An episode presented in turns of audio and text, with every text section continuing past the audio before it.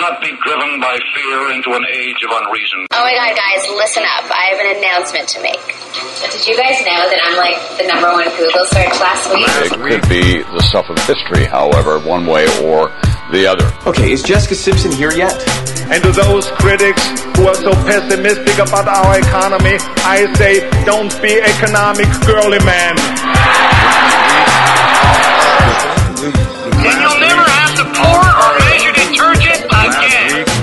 We, can we all get along? Terror, horror, death. Film at 11. How many sides does a triangle have? Damn, four. There's no sides. One, Last week on Earth.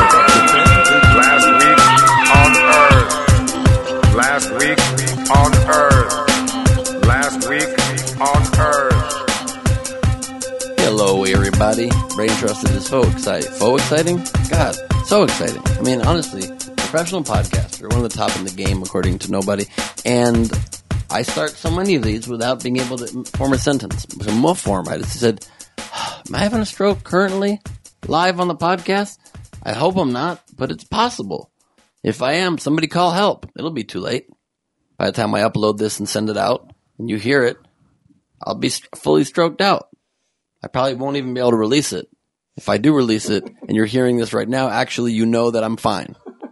Because I would have prior, been able to prior. What if, unless my last dying thing was like, upload to Declan, let him process it. As my face droops straight to the ground. Don't send me letters, stroke victims, droopy ass letters written onto, from one side of your body. Mostly ambidextrous. That'll mostly affect ambidextrous letter writers who then get strokes and can't switch off hands like usual. Why am I being so aggressive against stroke victims? Wasn't in my intention. I apologize for it. But here's the problem is that I there's no problem with it. Actually, I'm fine with that. You know, you got to be able to make jokes about people that have strokes because that's the only way that they can ever regain full control of their facial muscles is by laughing. Otherwise, it's one of the great laugh, one of the great face workouts is laughing.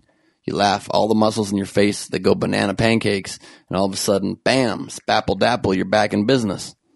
So it's a service I do for stroke victims out there to try to get their faces moving again and back in a tipsy, topsy turvy shape, uh, and the shape that I'm not currently in. Um, Us Weekly came out with the best celebrity beach bodies of 2018. I'm not on the list again. Granted, it was all women. Granted, it was all very attractive women. But why am I not on there? Why? I'll tell you. I'm getting fat again.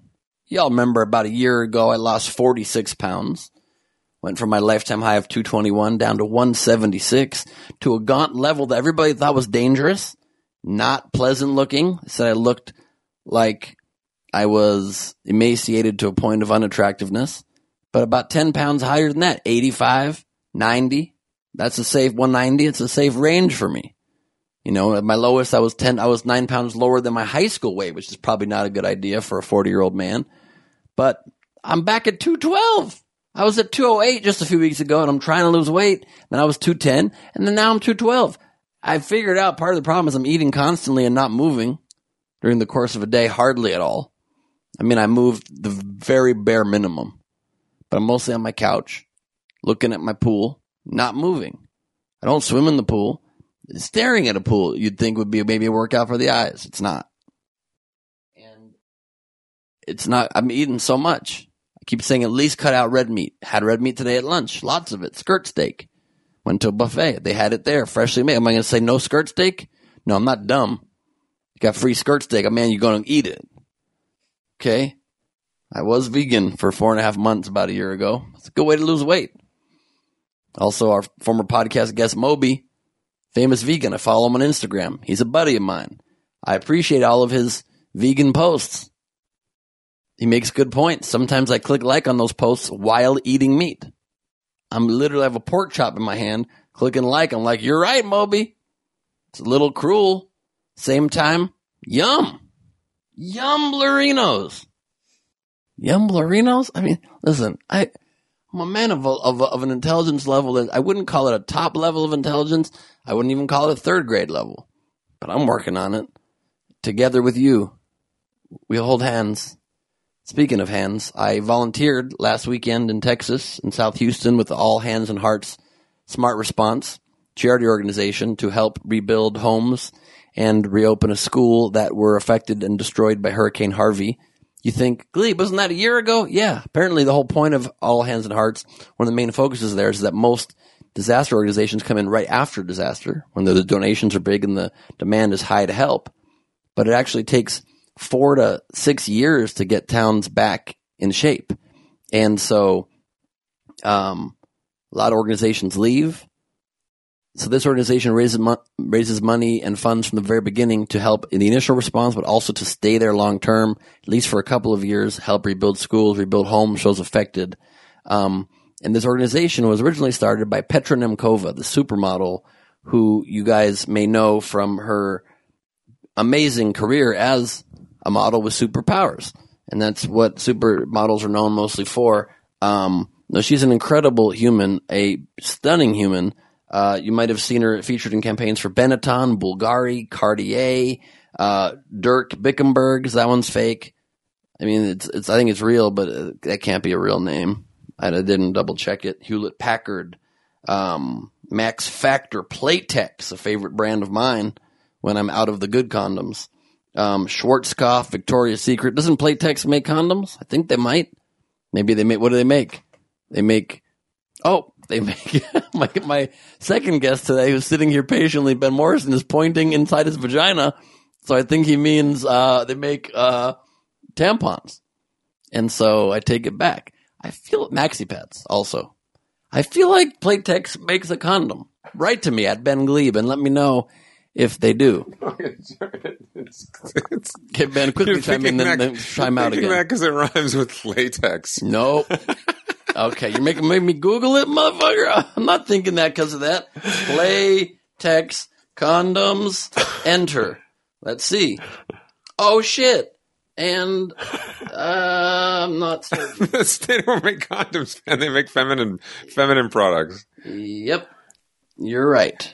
You just thought something with the crotch sounds like latex. Well, how's the word? Have to make condoms. Has the word play in it, so you make your own decision. and tex. Just saying, yeah. So exactly. So anyway, Latex. That sounds like a like a like a, a jazz record label coming out of Houston in the '60s. latex, Playtex. latex. yeah. Sounds maybe like a construction company that builds playgrounds for industrial children. Playtex. I buy that. Yeah. I'd like, I don't know what industrial child is, but you could picture them playing in a playground made by big construction cranes. Hmm. You're one of the best guests I ever have on the podcast who is, has not yet been introduced, yet is still already on fire right from the beginning. You're one of the best at that. Yeah, I'll, work on not doing that so much. No, all right, all right. I'm gonna go back to your Okay, go back. I haven't introduced you yet. Nobody knows yet that you're here. You didn't hear this.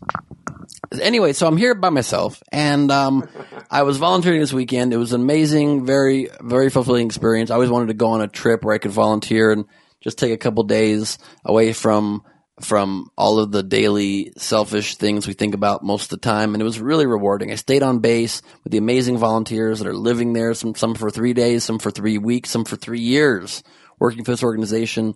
There's some staff, but most volunteering for no pay at all. We were, we were having communal meals together, morning meet, uh, evening meeting. We would have to get up at six, six fifteen a.m. We'd have to be boots on by six forty-five. Pack your lunch out in the vans by seven a.m. Working all day, um, helping rebuild these people's lives, and it was really cool. Um, and they really right now need more than anything. They could, of course, take donations at allhandsandhearts.org, but they need more than anything volunteers. And if you want to take a few days, they can even maybe help you with flights depending on where you want to go to. Uh, go to allhandsandhearts.org and volunteer. If you have the money to book a flight, it's even better. And um, you stay on base. It's an amazing, real fun group of people. We all went, got some beers one night after doing some good work all day. Uh, it's a fun time laughing with everybody at the end of the day. You go to sleep in some bunk beds with some great people and you wake up and you help people some more. And it's really cool. I really, truly, highly recommend it. And so my first guest today, since Ben hasn't appeared yet, is supermodel Petra Nemcova. Um, we did a great on set after we reopened the Rhodes School for the Performing Arts in Houston, which was affected in the in the flooding from Hurricane Harvey. We um, she actually it was very kind of her. She made headline news, CNN's headline news, wait for a good chunk of time while she and I sat on miniature chairs in a classroom that was just reopened and discussed her life and career and then how she transitioned from supermodeling after she, you know, got stuck in the terrible tragedy of the tsunami in Thailand in 2004 and suffered great personal tragedy and, you know, so sadly lost her fiance during that experience and she clung to a palm tree for eight hours with a broken pelvis and many broken bones and just her will to live and some good luck mixed in with the bad luck of being there, some good luck that she got rescued and airlifted out of there. And the next year, didn't decide to let that define her in a bad way. She made it the mission of her life and has done this organization that has helped now over a million people. It's so incredible. You'll hear all of it along with some funny early modeling stories in this great 15 minute chat with Petra Nemcova. You can tweet to us both uh, at Ben Gleben at P Nemcova, N E M C O V A. And uh, that chat will take place right now. I'm here with Petra Nemcova. Hi, everybody. Hi, Ben. What's going on? Good to see you again. Good to see you again. Different setting? Yeah, we were we were first in New York at the Forbes Impact Conference, Yes. and now we are sitting in tiny chairs in a classroom in South Houston, Texas. And doing impact too. Uh, correct. Actually, doing the impact instead of just talking about it. Even better. Even better. so this is an amazing thing that we'll talk about in a second, but I want to set the stage first for Yes. everybody and talk a little bit about what it is that led you to this place. So you're from Czechoslovakia. Uh, yes, I was born under Czechoslovakia. Now it's Czech Republic and Slovakia, but I have blood from both. My mom is Slovak, my dad is Czech, so I am Oh, wow. Czechoslovakian. Yep. Legitimately. Yes. And you speak six languages. Not really. Well, I saw that in your Wikipedia. Wikipedia can't lie. oh, sure. no. How many do you, do you legitimately speak? I speak Czech and English. Uh, uh, I spoke really good Italian. Now it's so-so. Bit of French, bit of uh, uh, Spanish. Yeah. Um, language of love. I'm going to lift this Body because we've got a language. yeah, sure. You speak body language? I, I'm pretty good at it too. That right. You just did a weird shimmy there. a little shake. I like Like, it. that means, do you want to dance? I do. I do. I, I like to dance while seated in, in much too small chairs. Chair dancing is something I've been trying to propagate for a long time. Because Let's some people we can are. do chair dance off. yes, you first. All right. Okay, you put you brought the legs in, which I didn't see coming. It's gonna be hard for me to top that now, but I'll do my I best. almost got you. You almost got me in the face. That would have been a great knockout move. I love if there's some men doing construction work next door, but it's not ideal. But uh, if you can ask them to pause for eight minutes, that would be amazing. My turn. Ready? but it's real. It's very real. Listen, Okay. we're here in a we're We're re- rebuilding, reopening a school. exactly. So it makes sense. Final touches are being done right yeah, now. but but the kids can wait eight minutes. That's all I'm saying. all right, my move. Ready? okay, you move it.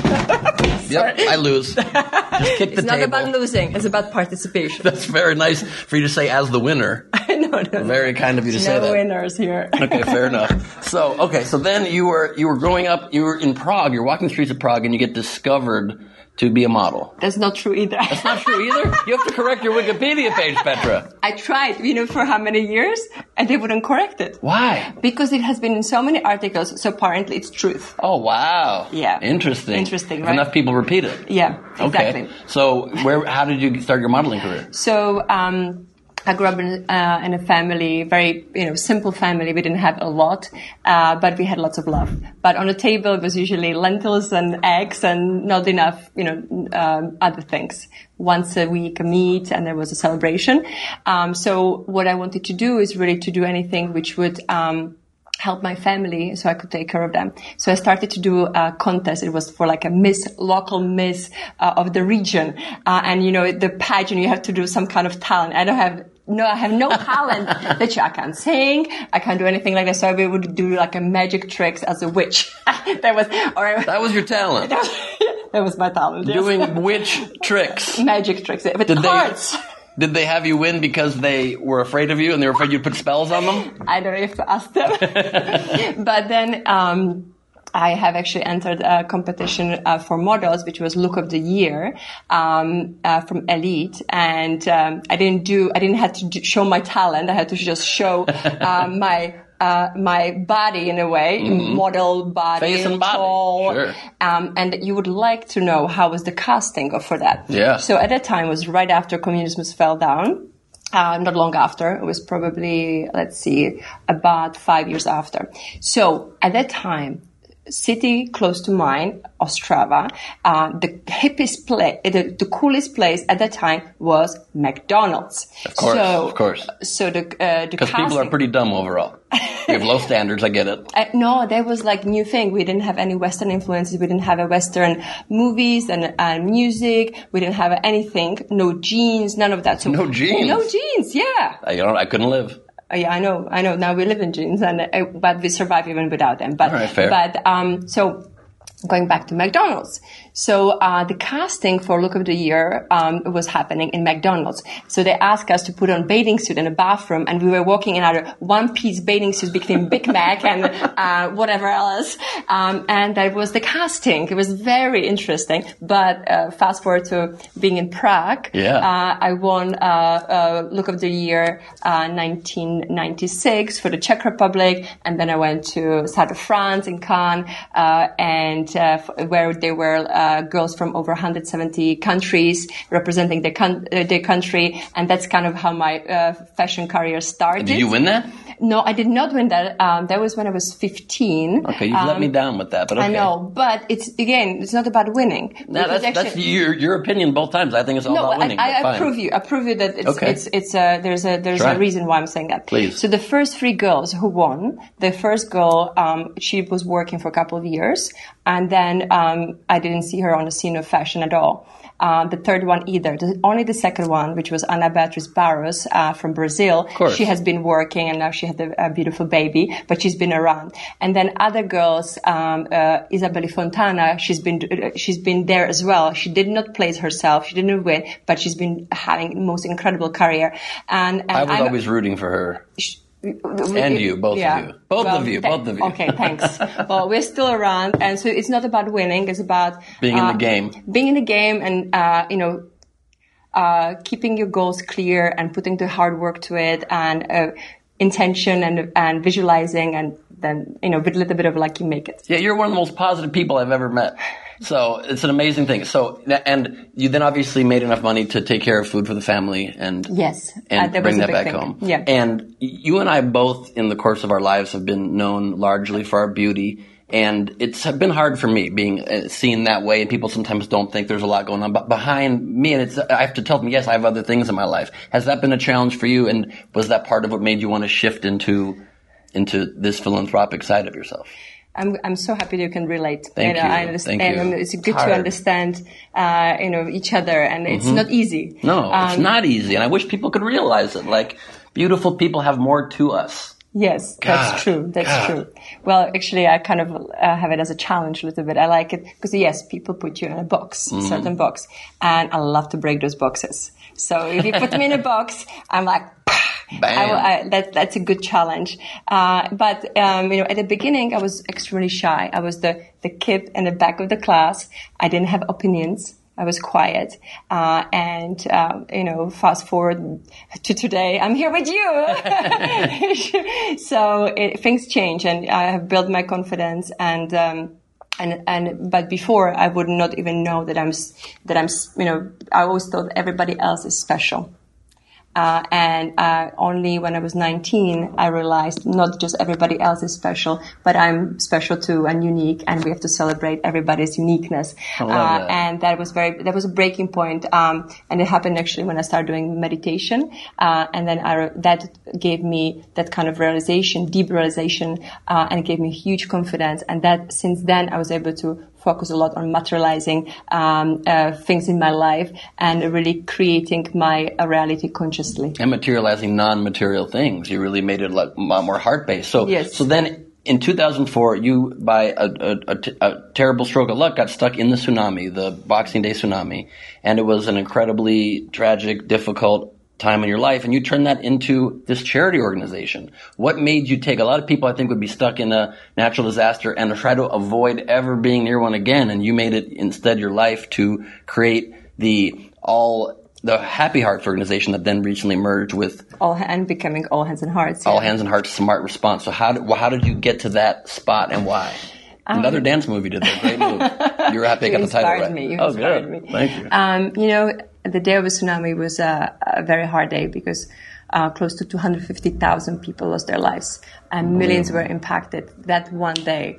Um, so it was very hard uh, and lot, lot, I saw lots of suffering. But also, what I saw the same day and days following, lots of unconditional love. And that was so inspiring to see that we are capable of that unconditional love and that people, individuals, uh, families, countries were asking how we can help, what we can do. And that inspired me so much. Um, and I've seen it also after 9-11. The same thing happened. Mm-hmm. The first two weeks, everybody came together and it was beautiful. So, um, it really inspired me. Um, so there, the reason why I started philanthropical work were, um, uh, first of all, seeing the suffering which is happening um, after natural disasters, and especially when first responders leave, uh, children and families are often forgotten without support, and many times children wait for four or six years for safe schools to go to, and to me it was unacceptable. Um, Yeah. So that kind of suffering was was pushing me forward, but what was also pushing me forward, the unconditional love and what we what we can do together when we come together, we can make impossible possible. So both of these energies, the suffering and also the unconditional love, was driving me forward to make a difference. And Damn, you're too good of a person, possibly. no, no, it's it's a in a way I would say helping others is selfish because when you make uh, Yeah. when you help somebody in the same time y- you are Makes you're you giving feel so them happy and you're making yourself happy. So it's really a good selfish, and you can see it here around. We are. Um, uh, in Texas, um, after Hurricane Harvey, we have had um, over uh, 1,200 volunteers just here, uh, and from 40 countries coming from all over the world, giving their time, uh, giving uh, their comfort of their home, uh, giving their love, giving kilos of sweat because it's hot in here. Uh, and it's amazing day after day, eight hours, 10 hours a day, and six days a week and it's unbelievable. So there's so much unconditional love out there, and volunteers are the proof of it every single day. And this is only one of many locations. We have 11 projects all over the world, um, in US and internationally, uh, where volunteers are coming and giving so much love, and they they they're so inspiring. They're the, he- our heroes because it's unbelievable what they're doing, and we have about about 500 550 volunteers every single day working uh, Worldwide. worldwide for free. Incredible. And when you come and sit down with them um, in the evening, and you say thank you for all all the time or your love, they they say no need to thank me. I'm getting a lot more out of it than I'm giving, and it's Yeah. really really inspiring. You inspired me to come volunteer here. You did it. And I'm here. I've been here all. I got here yesterday, and we helped reopen the school today and make sure it was prepared for the ceremony and putting classrooms together. And then tomorrow, I'm helping rebuild homes. And I've been talking to everybody. I've been sleeping on base camp and talking to everybody, and everybody's so amazing. They literally are doing it just because they felt a lot of them an emptiness in their lives. They were tired of their jobs that weren't inspiring to them, and they said, "I just want to." It popped in their head. I want to volunteer. I want to help people. Hmm. And all of a sudden, they're doing it, and they seem so much more full of purpose and happiness. Yes. And it's been really inspiring. So I'm going to try to find another trip that I can come to when this one is done. Um, how can people get involved? Um, well, it's simple. Um, you can go on our website, allhandsandhearts.org, and you can find uh, um, a way to volunteer in all these 11 different locations, and we will have probably a few more coming up as well. And it's uh, you can choose the location where you want to volunteer um, and how many days you can come for a day or three days or three weeks. And so many times what happens, people come in for two weeks and, And extend for three months, Three four months. yeah. and I've talked to people that way. Yeah, and And then people can donate, of course, at the website, right? Donate, of course, and that's very important. And in terms of needs, um, so the for uh, volunteers, we need volunteers in Texas, in Dominica. It's a small island in the Caribbean. Actually just Yeah, I didn't even know it was a place until you started mentioning that to me. I'm like, Dominica's a thing? I Yeah. thought you were saying Dominican Yeah, Republic everybody wrong or something. Yeah, yeah, yeah. No, it's Dominica, and uh, we just opened a a school and preschool there, um, uh, and it's a beautiful island. But because it's so far away, uh, not many volunteers come, so we really need volunteers there. But when volunteers come, they keep extending because it's such a beautiful island. Also, we need uh, help in Mexico, so that's from volunteering standpoint. And And from fundraising standpoint, we need help in Puerto Rico.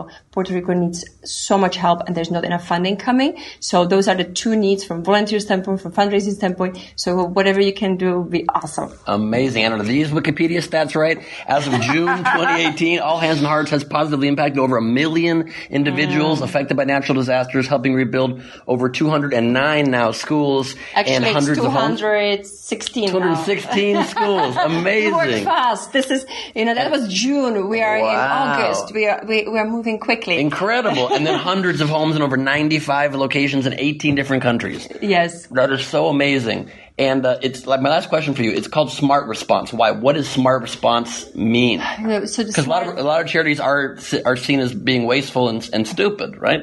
Are they well, stupid? for for well, every charity is different, but what, the reason why we uh, uh, focus on smart response is more from uh, thinking long term. Because many times after natural disasters, people think about uh, they they donate within next. Know, three or four weeks, Right. uh, and that funding usually goes to first response. But to uh, uh, rec- uh, to get the community back on their legs, it takes on average five years. So if you are donating only to the first response, then there's not enough funding for the rebuilding of schools and homes. Right. So that's why the smart response is about sustained long-term response, which is the smart response because it gets people on, on their legs and it builds resilience. If you focus only on the first response, you cannot build resilience. It is crazy because when I when you said to me we're rebuilding homes that were affected in Hurricane Harvey in, Yes. in Houston, I, I I thought, what do you mean it was a year ago? You don't even, you don't ever think about the disasters after they happen. Yes. That's why I'm dumb and your response is smarter.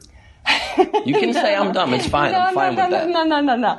No, it's just always learning and bettering what we can do. I love that. Thank you for being here. Thank you so much for inspiring me to be a better person. I will work on myself. I'll start meditating possibly, and I'll come volunteer again. Thank you for all that you do for the world. You're amazing.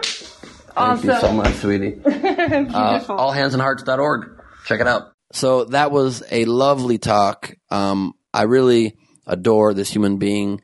Uh, she's more beautiful inside than she is outside, and that's a high bar set right off the top. Um, really a caring, loving human being. I can't tell you. She really walks the walk. She sent me the sweetest WhatsApp message after the podcast and my weekend there, just thanking me for taking the time and doing it and saying how much fun she had on the podcast because everybody loves being part of the brain trust. You know that. But again, allhandsandhearts.org if you want to volunteer. And now I'd like to welcome uh, America's favorite last week on Earth podcast guest, really a, a, a co-host. You're so frequent and so such a sta- stable and stabilizing, stable genius force on this podcast. At Ben the Morrison, you can follow him along and tweet at us both for the rest of this pod in a big news week. Um, by the way, bonus episode coming out later this week with We the People we recorded last week with a great talk with left and right from both sides of the aisle to- covering the three biggest issues of last week, climate change, the fires, um, some other political issues I can't remember right now because I, my brain's a little foggy on account of the stroke I had earlier. But, uh, please welcome back Ben Morrison, comedian extraordinaire. Hello. How you doing, brother? Great Good to, hear your back, voice for the man. first time this episode. Good to be back. Yeah, um, it's so cool finally being able to pick up the microphone. How come your microphone's not on and I don't see your levels going at all? Check. Well, I take it back. That was very loud. Yeah, there I am. There you are. There's a You're slight the delay. But yeah, you're talking so much louder than you did during that sound check because I, I had Why? I mean, I- the mic's closer to your mouth now than it was. No, I talked like this, but you were like, "Scream, motherfucker!" And I was like, "I don't think, I don't Try think I'm going to scream." Okay, now you're good. Yeah, I'm good. Okay, grandiose. I think I was good the whole time. I don't know if that's a fact. To be honest with you, maybe I'll make mine louder then. How about that? I, I honestly, I think the levels were were pretty sweet that you started with. You don't know that. I'm looking at the levels right now, and mine's high. My, now mine's about equal, but you're not talking, so it's hard to know. Like I said, Yeah, now we're good. trust your gut. Well, I'm just saying you like you were very lackadaisical in your sound check, and I could tell you were phoning in the sound check. This is exactly how I was talking on the sound check. Mm, I don't know. First thing you said peaked right off the top, and if people's ears suffered, I'm Yeah, because the I'm- recording level was set to like a hundred. No, you're like at 65. you lowered it continually the entire time I was talking. Oh, it's on you. That's on you, 100%. Um, how have you been life wise? And why am I getting fat again? And are you fat or are you skinny right now? Whoa, geez, that's a lot to throw at me. Mhm. Okay, I'm aware of that. uh, I've been quite good. I've been doing an insane amount of traveling this summer. You've been on a wonderful trip to Greece Yes, with your wonderful girlfriend, Emily Morse. Can I say that? yeah, sex Um, because you guys do podcasts together anyway, so it's not, it's no secret. Sex with Emily. Uh, she was former co-host of Loveline and it's this very popular podcast called Sex with Emily. And you guys have been talking about your sex life on the podcast, Quite a bit. which I need to still tune into. Quite a bit. And I'll, Yeah. don't worry about it. I'm going to keep my pants on when I listen to it. You don't have to. I don't have to. It's really disgusting. Based on the comments she gets on Yeah, but I'm your dear media, friend. I'm not going to listen. a lot to of people on. also keep their pants off when listening. Really? Oh yeah, she gets she gets a lot of You're okay with that? dude. She's, what am I going to do? It's just stupid comments.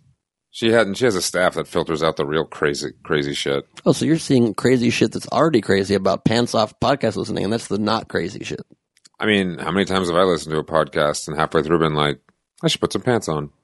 Oh, but you know it's not what we're talking about. Hmm. Uh, so Greece for two weeks. So Israel with the the Schusterman Foundation. yeah, you went on. the reality trip that I went on. I got you in there, or I in the rec- summer. recommended you. You did. You did. You were a, a swing vote. hmm Good group of people. Amazing trip. And then I'm uh, going to Burning Man.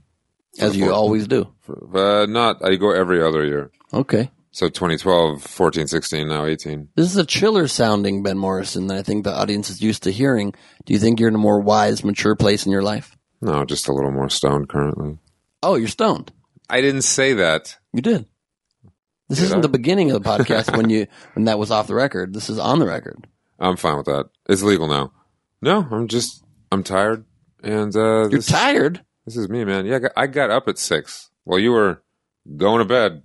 I was getting I'm a night owl, but I've been working on it. I actually went to bed last night about two forty five. Get out of town. You Yeah. did? I went. did? I, I got up five nights in a row recently between six a.m. and nine a.m. And then yesterday I did do an eleven. This morning I did an eleven fifteen a.m. Eleven. Wait, you stayed up until eleven? No, no, I woke up eleven fifteen. Oh. That was the worst I've woken up in six days, five days. The others were very, very early wake ups. Yeah, I was going to ask you about that because with the volunteer stuff, you had to be up at six fifteen. Yeah. What do you do when you're used to going to bed? I was just tired already. I didn't sleep on the way there the whole first night, maybe maybe three hours. So Uh-huh. I was tired the first night, and I was able to then. And then the work, physical work, also tired me out. And so because I don't move and I'm very fat at this point in my life, Dude, I'm not. so any amount of work exhausted me so thoroughly. Opening a banana, I'm like, oh fuck, it's got four peels on it. You're just like fuck it, and you just eat the whole peel on I just banana. spit the peel off afterwards.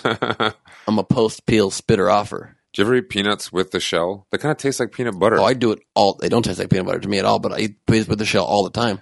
I Is that- swallow the whole thing. Is that bad for your guts though? Or is it great for your guts? I feel like it's it a like workout for your guts. it all It's a lot out? of roughage. I don't know. I mean, I don't know the answer. I know I've been doing it since I was a kid. Uh-huh. I've got I've got an iron stomach. No food gets me. I've nothing. I'm not allergic to any foods. No food makes me feel queasy. Do you think maybe I'm strong. maybe that that would uh, contribute to your weight gain? You know, maybe if you had more dietary restrictions, you wouldn't have an um, an attitude of I can eat whatever the fuck I want. I'm gonna There's ask no you- I'm there's gonna- no consequences. I'm gonna ask you to take that back. I'm gonna ask you to apologize, Whoa, for what part?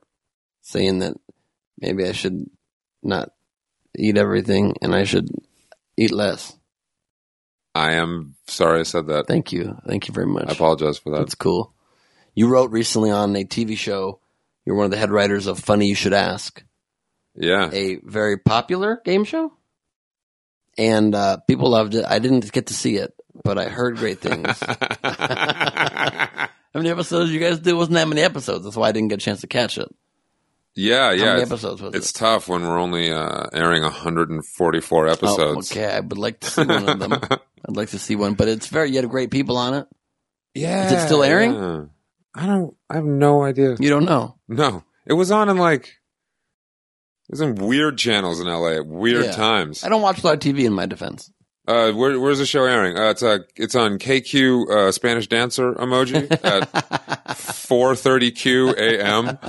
what? 4:30 QAM. It's a great time slot. Oh, that reminds me that my game show Idiot Test Oh. is back on TV again. At 4:30 Q. Basically, we're also on the worst time slot in hu- human history. We're on the coveted 2 to 3 a.m. Monday through Friday time slot. Yes. So if you are a Wait. drug addict or have severe sleep issues Or or, are- or, you're me or, Or the or are the host. Or the host of this podcast, For Ben Gleib, by again, by Ben Gleib. they wanted to air it so I could finally see my own show. So we've been off the air And since I've now December. become a huge fan. it turns out I'm great at this show. I don't miss it. I really enjoy I it. never miss it. I don't miss watching it. So you can catch that. Also, another side note that I'll forget later, my Showtime special is off Showtime now, but now it's back available on Amazon Prime. So if you have Amazon Prime, you get it for free. So check that out. Um, and also, Ben Morrison, you should plug, I'm do a plug early this week. You have a great new monthly show you're doing at the Laugh Factory, Yes. Might not stay at the Laugh Factory. but it might. The first one was at the Laugh Factory. It's called Ben Morrison Super Funny. Super funny. You and I had a lot of arguments about your flyer design. We didn't have that many arguments about it. Well, you ignored most of my advice. I don't know why you even asked me for advice. You What, don't. what advice did you give me? All the tips I gave you, you ignored them. You said too blue. Never said too blue, actually. Clearly, you don't give a shit about the advice or listen to it at all. I said it shouldn't be Ben Morrison's super funny at the factory because it ruins the pun of Ben Morrison super funny. You ignored that, moved it back. You took it, then put it back up there. Well, You also said, don't you like the slogan of truth, justice, and the American way of laugh? And I said, no, I don't get it. You're like, the American way of life, like American way of life. I said, no, because the Superman slogan is truth, justice, and the American way, uh-huh. not American way of life. You Googled it, didn't trust me, and you're like, damn it, you're right. And you still went with it. I, dude, A, I love it. Makes I get no it. sense. And B, I've had multiple people tell me how much they love it. Those people are idiots. I'm an expert in idiots. How could you do a takeoff on a slogan when the word that you're doing the takeoff on at the end isn't part of the slogan? See, here's the thing. Here and here's Does that the- make any sense? I'm about to answer your question. I hope so. Very few people actually know that Superman's slogan is truth, justice, and the American Way." That is way. bullshit. it is Jesus. You're Okay. aggressive. Listen, whoever's listening to this right now, please tweet at Ben the Morrison and at No, Ben Gleib 'cause people who If know it are gonna If you no no, if you knew when you heard this sentence Bro, on the podcast right the now, Christopher Reeves Superman. It was a long time ago. it's just no. None of the new Superman stuff has that. If you uh, And- just, just tweet to us if you knew before we said it that the Superman slogan is truth, selectively justice, picking. and the American way. Yeah, you're gonna get like ten people. Like, of course it's truth, justice, and the American way. what do you right? mean? Or they'll say, "No, I didn't know." What do you mean? They're not going to just go just because I said it on one side. Okay. the audience is about truth, justice, and the American way. The question is, it's a, it's a, it's a last week on Earth poll. yeah, How much? Just tell us yes or no. Did you know that Superman's slogan was truth, justice, and the American way? And be honest. that's exactly what I was just asking them. Right now, I took a old gamble that more people understand the phrase "the American way of life" than truth, justice, and the American way, and I feel that I paid I paid that off on the copy. But even then, it makes no sense because American way of laughter would be a good sentence. but no, the American way of life. Laugh. Four. Just swap it out. Four letters. five letters is the word laugh.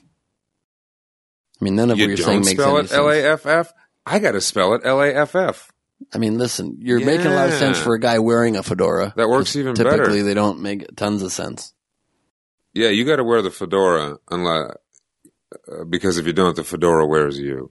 It makes a good. That makes less. Okay, And we're gonna go you know into the news. You know what? what? I'm going to take half of your notes at the You- factory. You didn't take any of my notes. Yeah, at the factory. Well, I gave, listen, it's like, why do I even bother? I give you passionate notes. You ignore them. Passionate notes. Yeah. Is that is that what you uh you do after you make love? yes, you know I do. I mean, not you don't personally know, but you could probably imagine. You just roll over. Oh, that was amazing. Next time, do you mind? Um, you open a book. Gleib's passion notes. let, look, just next time, do you mind when you moan? Could you moan a little quieter, but make more of a squeaky sound? All right. Anyway, um, I have extensive notes. I was reading Us Weekly as I do every week religiously because it's my Bible, and I Uh, read them weekly. Mm, interesting. Them just like us. And the, there's a great story on the four step guide to Khloe Kardashian's sexy bedhead waves. And I didn't read it, that particular story, just the headline. But what do you do with your hair, Ben, when you're not wearing a fedora? Do you have a hair process? Yeah. What is it? I comb it the old Superman, my friend. Okay, stop. Okay, that's the other big debate we had last week. You think you're Superman. It was offensive because I'm Superman. Ah, out of respect for you, I didn't post a Superman pic of me that I found, my old reverse Superman. Dude, you know how many photos I've seen of people ripping their shirt? Oh, that guy's No, mine's the reverse Superman. I'm ripping off a Superman shirt to reveal the businessman. Do you get it? yeah, it's a know, twist but, on the form. but it takes too long to get that. Well, I've seen that for- image many times. for only this time as I was like, is he doing it? No, In and reverse? right, exactly. And you didn't even put the curl in your hair. But I've always been known as Superman. My address growing up was Superboy's address in the original comic strip. It proves I'm Superboy, and then now Superman. You got nothing to do with Superman. You even admitted in text that you'll be evil Superman and I'm real Superman. So let's not now publicly re- re- revert on that. I feel like I got to rescind that. Oh, you're gonna rescind that? you're gonna Lou Alcindor that now? Dude, Superman does what he wants. No, he doesn't. He cares about truth, justice, the American way. Evil Superman does what he wants. That's my whole point, brah. Oh, proven now to America and the international listeners that you don't even know Superman's modus operandi I'm just have to make people laugh. Go to superfunny.show to find, find out, out what when the our next one is. Join join the super funny email list and find out about who the lineup is and get access to complimentary tickets before anyone else. I love that. So my hair process is I just I just dry it slightly but not fully and just run my fingers through it for about 15 seconds. My And you- hair's done. No product. Do Are you a put product in guy? no product? No product. product. No product. Are you a product guy? You need a little product. I use no product. My hair behaves itself. Why? I got super hair. It's better with a little product. I even have natural curls been dropping down lately, and I feel like you don't respect it. Oh, What am I supposed? What am I supposed to? You answer the door and I'm like, Gleib, how you doing, man? Woo, natural curls. Yes. Yeah. All be, right, That would fine. be great. I can add that That would be a great way to to handle it. the the the list of greets, man. Look, I'm flexible, man. I am really malleable. there's two. You're Mallory P. Keaton. Listen, there's two very big news stories that just dropped today. we'll start with the big one. Hailey Baldwin has a lot of control in her relationship with Justin Bieber. Um, apparently, they're discussing having a very small wedding, just seven or eight thousand people, and they want something. You know, they want to keep it private and intimate. What do you feel? Will this relationship last? Wait, was that a joke about the small seven or eight thousand people? I made up the seven or eight thousand people part to be funny because I'm a comedian. But That's a- that's a they very do want a small, number. intimate wedding. Yeah, no, I know that was the comedic juxtaposition I created. Nice. Ben Gleib's super funny at the factory. you know what I'm saying? It starts now. Do you believe they're going to? Those two are going to make make it the long haul. Uh, uh, Way to chime in. I love your opinion on that. I- is this word you told me because uh, you told me that I'm supposed to care about this? No, I didn't say you're supposed to care about this. Uh huh. Just I just want you to weigh in with something, not go oh I uh oh like you're Wilford Brimley all of a sudden. I uh You're pitching oatmeal out here. as Wilford Brimley, I will say I wish them the best. It's a pretty good impression. It's not bad actually. So you think they're going to make it? I want some oatmeal. Uh, yeah, sure. Why not? Because Pete Davidson and Ariana Grande seem meant for each other. They just both separately said in interviews that when they first met two years ago on the set of SNL, they knew they'd marry each other. Uh huh. Yep, It's sure. upsetting to me because I hoped had hold hope for me and Ariana, even though she's probably too young for me. You and your crushes. But um, I think it's great that a comedian is getting Ariana Grande level women. Yeah, dude. We can we can chuckle our way into a litany of different vagina.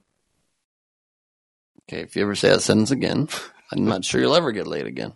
Yeah. Chuckle our way into a litany of different vagina? That should be your new Twitter bio. Chuckling my way into a litany of different vagina at Ben the Morrison. Uh, tweet me at funny clit. Funny clit? That has to be a thing. Funny clit. Why, why don't you even get that? Was that It's another, just, is uh, that like, another it's- American pun I'm not It's understanding? like it's it's like female oriented humor. You know that just doesn't give a f. At funny clit. Why funny clip? I don't know. It's like an empowerment thing, but it's funny. You know, memes about clits.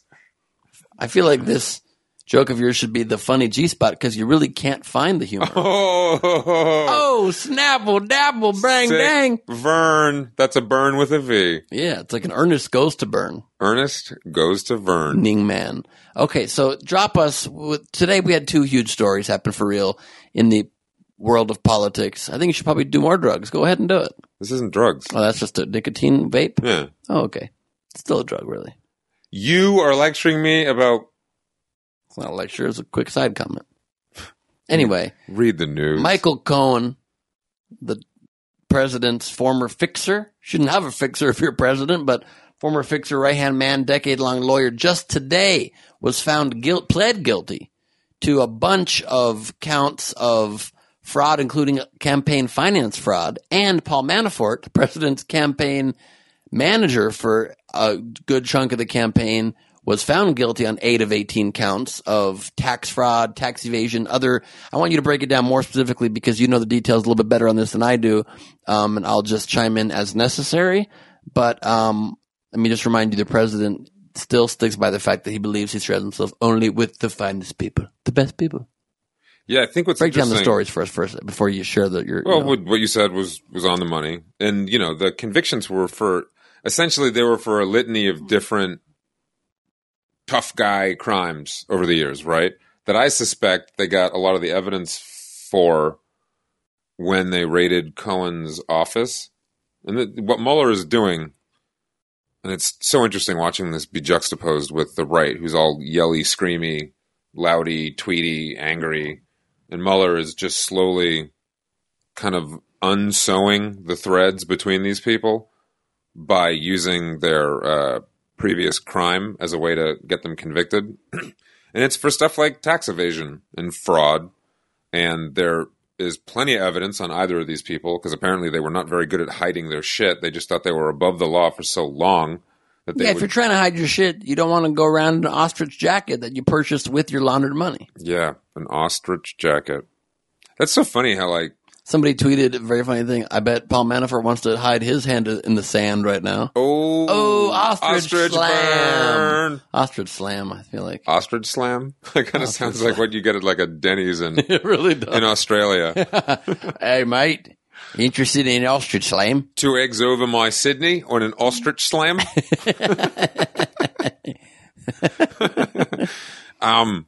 So yeah, they pled. We bury the ostrich meat in rice and you kind of dig it out there Uh, under some ash brains. that's not a breakfast. This is a breakfast. A breakfast where we construct houses very slowly with bricks. You kind of went into like a Nordic. Listen, Australian accent's never been one of my strong suits. Yeah, you've done it a couple. You always slide out into a different It's never accent. been my strongest accent. You're like, look, mate, I'm from Australia, from Germany. You're like, what? Australia from Germany. so yeah, so they both pled guilty for a bunch. No, they of didn't like, both plead guilty. Uh, well, Manafort was found guilty. Manafort was found guilty. Cohen pled guilty, but it it's more important in the sense that these are, you know, again, what Mueller is doing is he's taking Trump's surrounding group of idiots and he's slowly getting them and getting and basically saying, "We have enough on you that we're going to put you away." So, what do you know? And he's going from the outer rings in to Trump. If you look at the first round of convictions, Flynn, Former um, national security advisor looks shifty in every photo, like he, He just stole somebody's wallet or lunch money. Um, the first two senators who endorsed Trump this week, both convicted of uh, of fraud, and in one case, like an insane amount of uh, embezzling. I'm not quite sure what it was, but it was for like a hundred million dollars. What? people- yeah, the first two people who endorsed Trump were convicted on um some sort of uh, of theft or bank fraud. Anyway, I didn't even hear this story, but thanks for having the great specific details there. The first two senators were in- were convicted on bank fraudy. Yeah, and the guy that did the microphone at the inauguration, he- his dad owns a tractor company. I heard Pizzagate. built. It, okay, there's a pedophile ring out of a, shit. Where do you think they get the pepperoni? shit, think of something. Uh, pizza place. It was. It's like there's no basement in the Alamo. You know. It's literally like the conspiracy theories of, of the alt right come from Mad Libs games. that's a good. That's a good bit. It's a good bit. That's a good bit. Remember that for later. Huh? Well, Let's remember that. geez, uh, if if only we were recording this. Yeah, but how do you find? Never look at the whole thing. Wait, again. what? You have video. So now when I go like this, Oh, great. It's gonna be hard to even find that, but thank you. Ben's frantically swinging his arm around in You're not- circles. I guarantee you, when you when and you I'll load able to this up find later, that. Yeah, you're, you're going to find that one for the audio audience, which is the Oh yeah, for the audience, audio. Wait, did you know what I do when I do when I record audio, uh, voiceovers? No. I go. So that way, when the waveform, The waveform you can pops. see it. Yeah, I actually You're do that on, actually- on stage. It's, it's a secret of mine. When I'm recording my audio on stage, I put my phone on, on the stool during my stand up sets. Uh-huh. And if I improvise a new bit on stage, I go over to the mic and as though I'm a black comedian, very excited about my joke, I slam my hand on the stool and it makes the waveform pop so I can find it. That's smart. After I did the clicking thing, I thought you were going to make a joke that that's what you do when you're doing stand up in Ethiopia, but that You didn't make that joke. I then we also briefly apologize to black comedians. And I apologize. I just think it's great that a lot of black comedians are enthusiastic on stage. They I wish I was more enthusiastic. Sometimes, really just in general, oftentimes black people get very, overtaken by their own hilarity. and when you, and when you, and I also love to make my black friends laugh because, like, you know, you really know that you make a black friend of yours laugh when they leave the room. Like they're just like, oh damn, and they like step back and they're running around like they just got hit by a tornado. Although, if I was a black person, I could like weaponize that just to get out of like rooms I wanted to leave. Yeah. Just, oh, what a great joke! I'm out and get in the car and just drive away. uh-huh. It's a great joke. Um, so what Mueller is doing is sewing up the people around Trump, and the interesting thing is the reaction that you're seeing in their not deep state, not in any way deep state media. Right.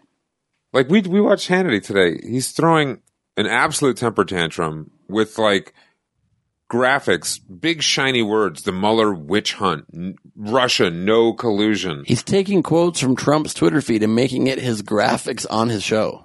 Well, the the um the primetime hours of Fox News aren't in the technical sense considered news. They're actually entertainment, but there's no effort. That's just a new thing that Hannity threw out there to muddy everybody's perception of his show after he started getting in trouble for being a bl- for being a, an advisor to the president while being a newsman. He never said he wasn't a journalist before until he got caught with that. And he's like, I never claimed to be a journalist. I'm an entertainment program. I'm an opinion journalist.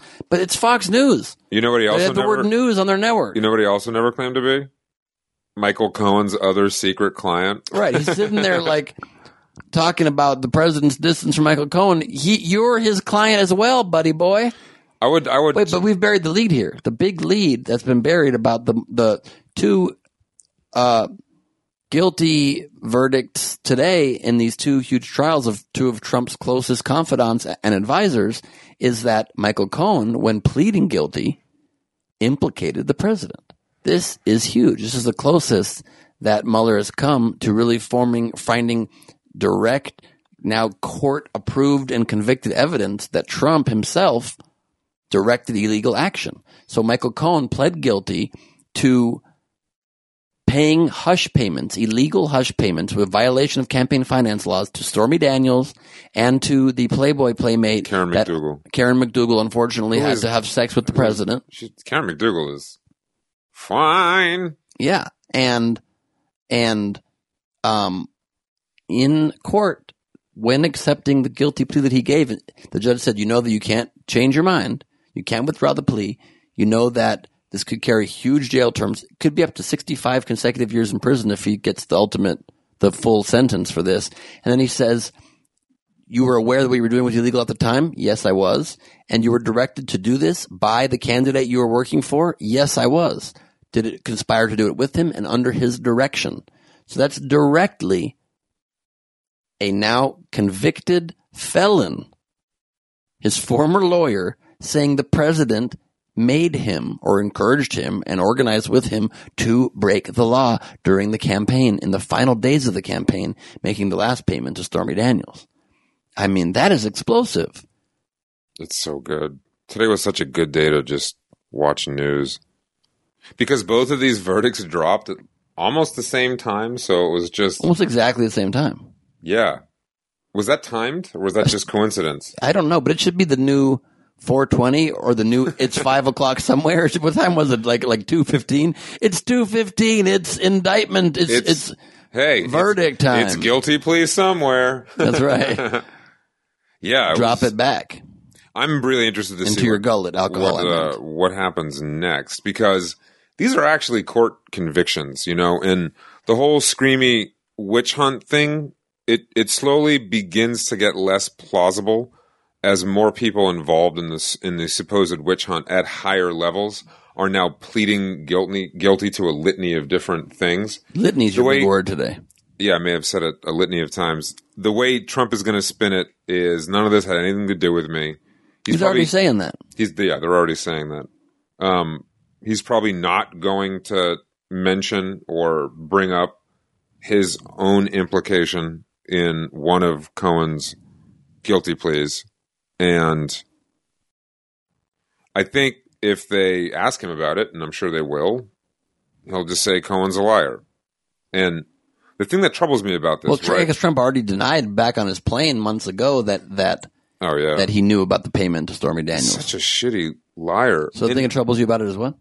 Other than the entire premise of everything? other than the fact that we're even having this conversation in the first Right. place about our fucking president. Um, Fargan, president, please. Fargan or Fargan. Try to clean it up for the kids. Fargan, Blargan. Sorry, kids. Um, president is that the people who are still rabidly uh, enamored with Trump have largely walled themselves into the approved media sources. Fox, or does anyone even read Breitbart anymore? Is it just Fox? What the fuck else is there? And I think they're watching Fox and then a bunch of like real crazy, like internet based shows that have popped up to fill the the void of news media because they've so labeled all of the media the enemy, literally the enemy of the people, that the places they can go to find news and not feel lied to uh, are such a small number of places that they're really able to streamline the message and give people the the reinforcement they crave as things are beginning to get worse. And one of them just got Trump. kicked off of many of his platforms. Alex Jones last week got kicked Mhm. off of YouTube and Spotify and Facebook, and then sent then all just a one week suspension from Twitter, which really is just Yeah. kind of a silly. You're a bad boy. Promise to not stop claiming Sandy Hook was a hoax. He really, okay. He really You doesn't want people to believe Sandy Hook was real. Like what a what a what Yeah, a I mean, there's what a- a conspiracy theory to hang your hat on.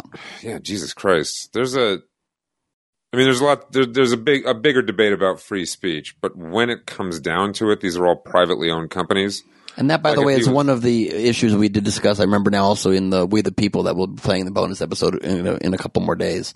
But go ahead. It is an issue of free, free speech, right? Private companies don't have to publish anybody. You agree Oh, to a user agreement to not break their chosen terms it's of an service. exchange of money. You know, like you are able to have a business and reach that many people because you're you're using their channels. You know, you're using their technology, their servers to get your crazy town message out. So that actually builds you as a brand, and they're making money. Come, my lady. Come, come, my lady. You my butterfly, sugar, baby. Isn't that Crazy Town? No, That song that's, was that- Crazy that's Town. kind of a catchy song. That that song is by the band Crazy Town. Um, oh, I didn't know that. I believe so. I didn't know that. But then they're making money off of you running ads, right? That's that's the give and take of how these companies make money and why people use them. When it comes down to it, though, they're a business. Like, had he been kicked off like the government, let's just say if there was government TV or some shit like that, and they kicked him off, then you could make a bigger argument about free speech. But you're using privately owned companies' information distribution platforms. They can kick you the fuck off if they want to. They're a privately owned company. You know, that's their decision. So anyway, that dovetails into the larger point, though, that like, you know, I took I took some screenshots of the news as this broke, right? Um, and you can you can see the screenshot at, at Ben Morrison, right? It was 5:30 when all this happened. CNN, Michael Cohen pleads guilty. When CNN was the most restrained, quite frankly. New York Times, bigger letters. Cohen pleads guilty, indicts Trump, and then just to show that uh, it, it it's really only Fox. I did a screen cap from the fucking Drudge Report, which was the most dire. A photo of Trump, big red letters, horrible, horrific, guilty, guilty. That's a that's a right leaning, Yeah, very conservative Drudge. website. And then Fox. You're wearing a very Drudge hat right now. Am I? Oh, I guess yeah. I, I am wearing a Drudge Yep, hat. Yep.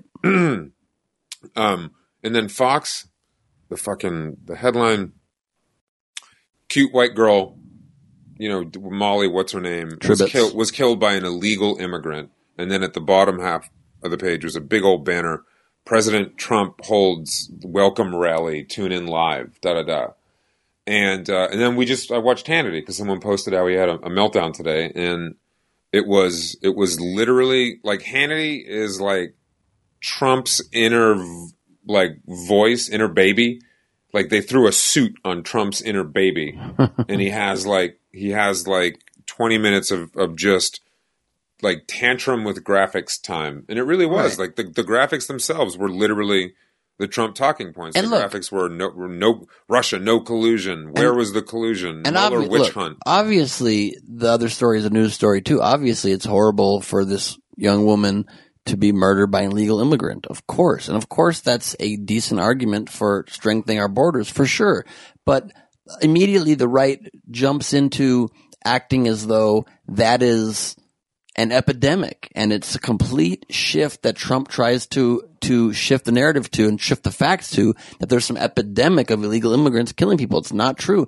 Look how many murders happen in America every day, every week. In Chicago alone, every weekend. Oh, 40, I mean- 50, 60 people being shot lately. Illegal- And no, most of those, the 95, 99% of them are not by illegal immigrants. So of course you want to strengthen your borders, but you don't want to do it in silly ways. You don't want to do it by, by building a wall that would be ineffective and expensive. You don't want to do it by separating innocent families or separating young kids and babies from their parents. You have nothing to do with uh, one criminal illegal immigrant so tragically killing this sweet young woman. What's the thing? Uh, illegal immigrants commit a far lower rate of crime than citizens, mainly because they're fucking illegal. They don't want to. They don't want to get get, any sort of legal They don't want to get deported. It's like if you're playing a game of hide and seek from the bottom of the closet. You're not like, I'm over here. You're gonna stay. You're gonna stay as quiet and out of the view as possible. And breaking the law is the theme of this week's Twitter answers, which will be coming to you in about five minutes or so. Breaking the but before we move on to a couple other very important stories, what is your synopsis, your gut feeling, or from all of the reading you've been doing of where do you think this goes over the next few months? Where do I think this goes over the next few months? Well, Take your time. It's not like we're on a podcast. I like to have uh, well crafted thoughts. Look, I know you're stoned, but speed the brain up a little bit. People no, are listening. Not stoned anymore, my friend. That was 45 minutes ago. Oh, great. We've only been doing, we have actually over 44 minutes already. Fair enough. Good. Where do I think this is going? Um, I'm not entirely sure, but I am definitely beginning to see the legal pattern that Mueller has taken with this go from the outer ring and work inwards towards Trump. Do you think my theory is that Mueller is gathering as much as he can and is preparing to drop the report on Trump in January or February, right after the new Congress takes office, and hopefully it'll be after a blue wave does indeed take over and the House flips. Do you know by chance? I can't. I can't somehow find what the percentage are is that the Senate could I flip. I know like that right term. now 538.com is saying that 74% chance that the Democrats take the House. I, But I is there any chance they take the Senate? I cannot take 538 seriously after the 2016 election. It just I don't know. They up. claim now that it was all within the margin of error, but I don't know. If Dude, I have true. screenshots from 538 where it said there's a 180% chance Hillary Clinton is going to be your next president. Well, I was at ABC News on election night doing coverage for ABC News Digital with the one of the co-founders and main guys of 538, and What, he was he had- Silver? No, the other guy, and he had index cards, and he was flipping out. He was going like, "What's happening here?" He's like, "I don't know. I guess still, if Virginia, according to our calculations, and Wisconsin does this, there's a chance it could still." He was like tearing his hair out. As was 530 538 is the number of times I said, fuck 538. Okay, but is there any chance that that that that, that the uh, Senate flips? Are there are there um enough seats open in possibly flippable districts for Senate seats that, we, that Democrats could take both houses? I mean, the Senate's pretty goddamn hard, but you have people like Beto who are. Uh, but it's possible, right? it's less possible. Is it possible? yeah, it's what if possible. the, the are you choking on a fucking worm? What's happening with you? no, man, I'm just clearing my throat. Eighty-seven times.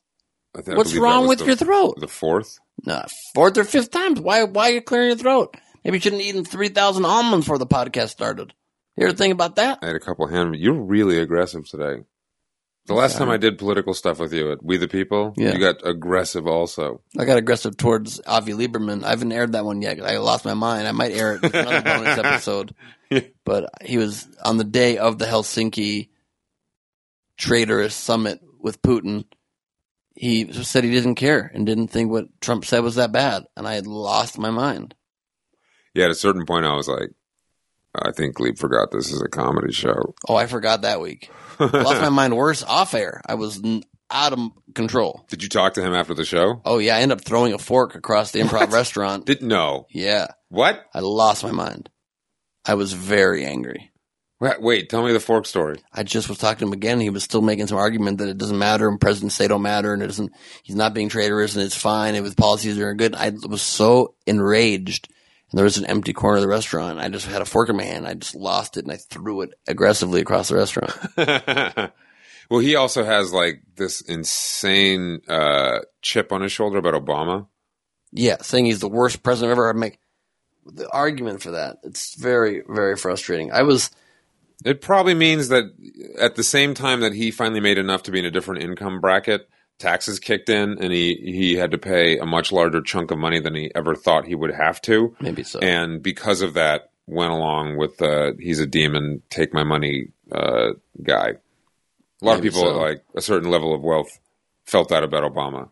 Maybe so. But anyway, what I was saying was my theory is when when the new Congress takes over, I think that Mueller will drop the report, and my prediction is that pres- they start President Trump gets impeachment proceedings begun, the House impeaches him, and only going to possibly happen if the Senate also gets flipped. The Senate removes him from office. That's my prediction. Um, Well, he wouldn't. I don't think any president's going to get removed from office. Why not? Let me just look at what Nixon did. They resigned to save face. I don't see Trump as being anybody that would do that. He's so delusional and he's so such a fighter and he's somebody that's just going to claim fake news till the last minute. I could really see them until they come into his office with handcuffs. I think I, honestly I put it a pretty decent chance he ends up in jail. It's not Trump derangement syndrome, syndrome. Just think about it. Right now, Michael Cohen's going to jail. Michael Cohen is going to be going to jail unless he flips every bit of I evidence. think, I think Donald Trump will And realize that Trump directed for, him to do the things that he's going to jail for. running for president was the dumbest thing he could have ever done Yeah. because of the I don't know twenty The jail he'll be in. of shady business that Yeah. I think there's ju- was a, just getting overlooked. I think was- there is a 25% chance Trump ends up in jail, and I think there is a 50 I think there's a 75% chance Trump gets impeached and removed from office or resigns if both houses of Congress flip. And if just the House flips, I think that there's a 75% chance Trump gets impeachment proceedings like, Mhm. like Bill Clinton did and then remains in office. And if the House doesn't flip and neither House flips, I think Trump keeps on tweeting batshit crazy shit, and we have to do the best we can as Americans, not as Democrats, not as not as liberals, as conservatives and Republicans too. Because I'm not any of those labels. I'm just an American that cares about the state of the country and is very fearful for how our norms of our democracy, of our institutions, of the fact of truth, of freedom of speech, of freedom of the press, of the environment, of every day. Just the other day, just again today, Obama, uh, Trump repealed Obama era coal emission standards. Just last week, he reversed his car emission standards to make the air. He just wants us to breathe shitty Trump hot air coming out of his orange mouth. And it has to stop. And so in that scenario, we would just have to try to defeat him in 2020 and at least avoid four more years of this. But these are, this is the range of possibilities. And uh, I'm going to do all that I can to stop it, including one other thing I'm doing. I'm flying tomorrow. By the time this podcast airs, I will be returned from San Francisco, but I'm flying to San Francisco um, on largely my own dime, most of my own dime. A friend of mine's paying for a little drop of my plane ticket, but the rest of it's from my own money to uh, go speak, perform, and speak at a Flip Flip Congress event supporting California District 10 uh, candidate Josh Harder, Democrat running for Congress to try to flip the nearest to San Francisco red district. Been red for like 30 years. This guy uh, against him has been uh, in office for a very long time and just basically become a supporter of Trump's agenda. And we can't have that just on the very basis of democracy and having a country that has any sovereignty left, any sense of cohesiveness left, and not a president who's trying to divide us at every turn.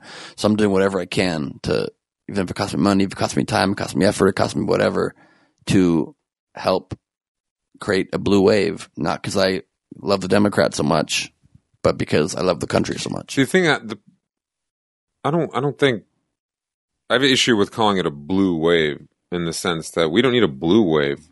We just need a wave. We just need people to vote. If people go out and vote, if everybody who could vote voted, the Dems would be like a tsunami unstoppable force because of the numbers, right? It's just the people don't vote. Especially midterms. And all the, the crazy cuckoo Kool Aid drinking Repubs, they vote every time because that's And I mean, that might be. Are, you saying all Republicans are crazy cuckoo Kool Aid drinkers? Because No. I don't think that. no, definitely not. But the the same people who get as fired up as you see in Trump's stupid rallies, right? They can't wait to vote. Like that's part of the pageantry of their inclusion in this life choice that is ignoring reality and following this reality star around as he literally puts on these like minstrel shows of rallies for his his group of dedicated idiots.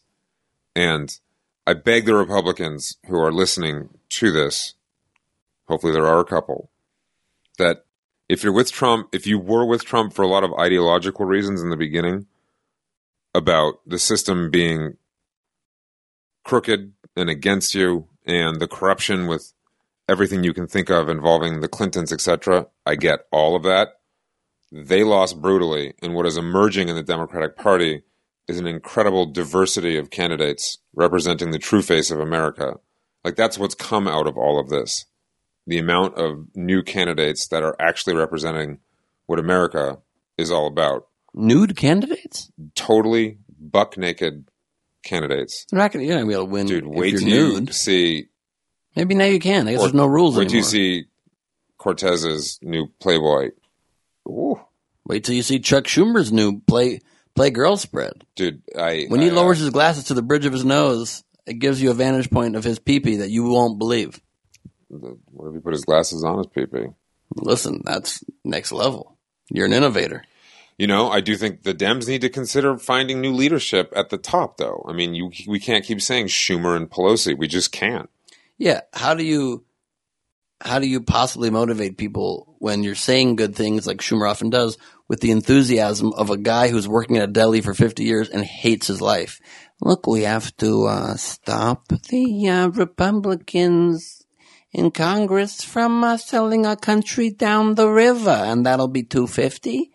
And you want it wrapped up separate? Yeah, Trump, Trump has made it like not okay to be fucking old and boring.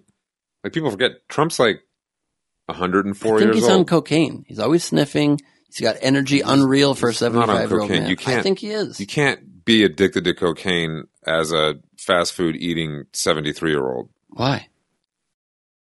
Huh? What's the connection there? Sure, you You'll can. die. You'll he have a talks heart attack. constantly. He goes on crazy binge rants, tweeting angry, hyper thoughts. It's exactly the evidence and behavior of a cocaine. He's addict. on he's on trocaine, man. He's high on his own ego. I swear to God. I mean, the guy is sober because You search me, you're gonna find bags of coke, dude. We got to move on. Kim Ye showing some PDA at a Haagen Dazs before 2 Chainz' wedding, which Kanye wore flip floppy kind of slippers to. Um, what are your thoughts on modern day Kim Ye? uh There we go again with your nice. good Oh, good good for them. Cool. Uh they're they you are wear slippers to a wedding, Ben. a couple. I mean, you know, men's fashion like these are some fancy sandals. I could probably wear these. I'm offended, honestly, that you're wearing them. This is an audio podcast. The video I'm looking yeah, at I'm right so now happy with that your feet are not in frame. Your foot better be out of frame. I've got great Oh, feet, put it dude. down. Put it down, bro. Okay, Jesus. Oh, please. You're not gonna release this clip. It's gonna sit on your hard drive for the next fifteen years. Probably a, solid point. Listen, I like Kim Ye as a couple. They seem to support each other. Um, Kanye, the most prominent of all Trump supporters, I would, I would I'd like to say definitely in the, in the celebrity world. Um, but it's not making everybody happy. Drake has been dissing Kanye to a large degree just on his concert the other day and his lyric of one of his songs where the lyric is typically when Kanye dropping and then like his shoe liner says new album, he says Kanye flopping because his new album didn't do great. And, uh, it's nice to see Drake getting hardcore like this because usually singing very emotional songs. He gets real worked up about how much he loves or doesn't love the women in his life. But he's soft, in my opinion, Drake. I mean, I beat him in ping pong back to back two games. I've talked about it before. And so I like to see that he's kind of working on his, his toughness, putting a front up against Kanye, maybe hoping to one day get, build up the nerve to challenge me to a rematch. Here's open. I mean, my God, your banter really is really, Can I ask? Can I? Can I get? Can I get deep on you? yeah. Why do you do this celebrity shit? Why do I do the celebrity shit? Yeah, Because it matters. it doesn't. And you love the political stuff, and your your listeners love the political stuff. And they love the, they love celebrities. it's kind of like you're like love celebrities.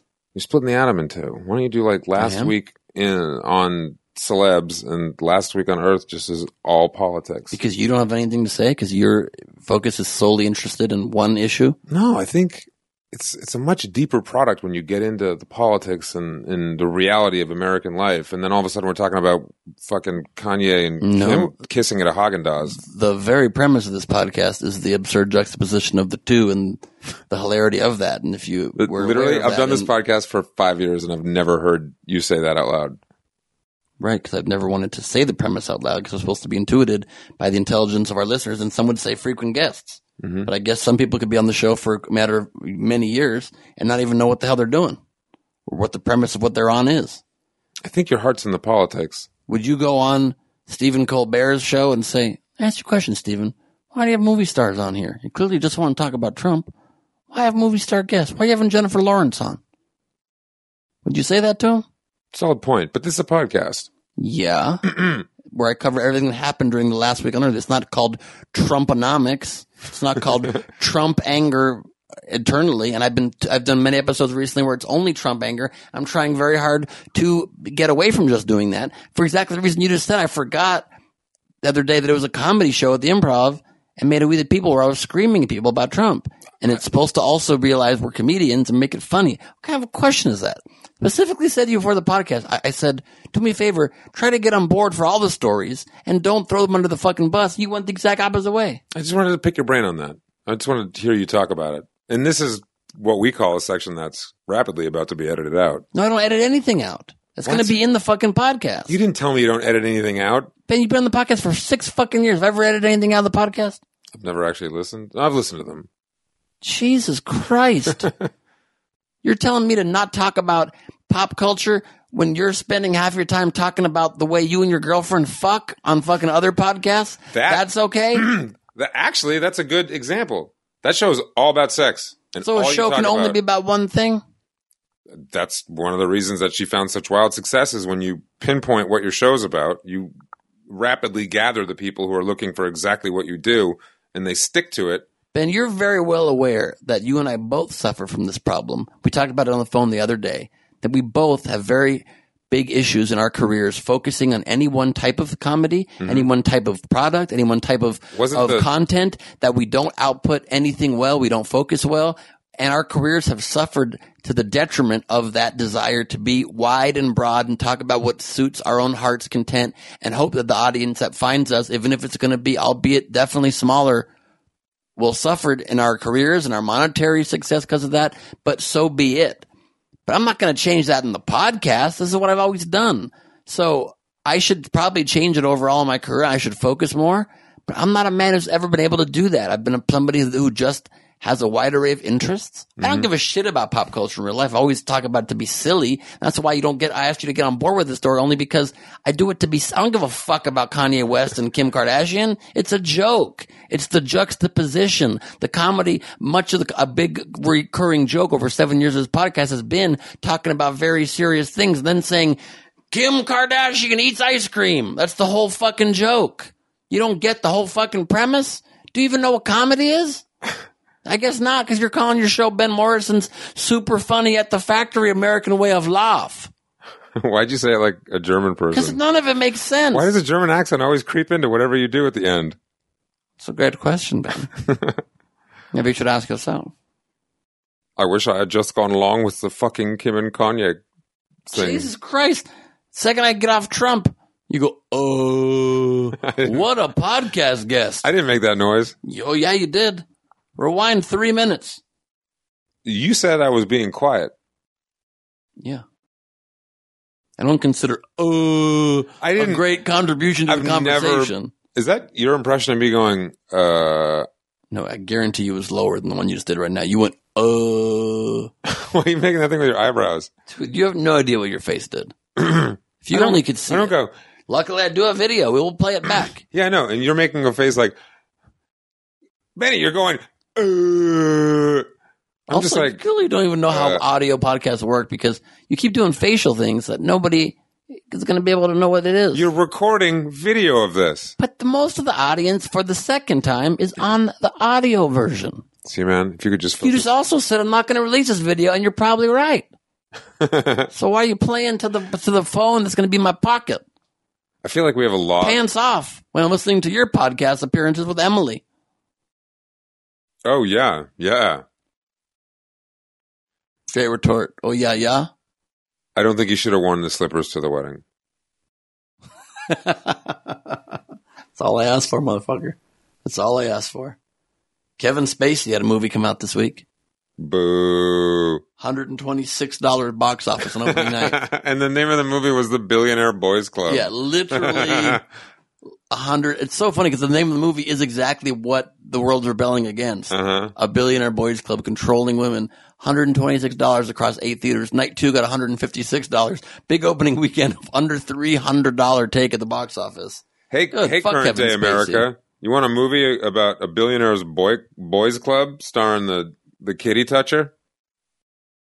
I feel bad. I really enjoyed Spacey's work before all that shit came out. What part do you feel bad about?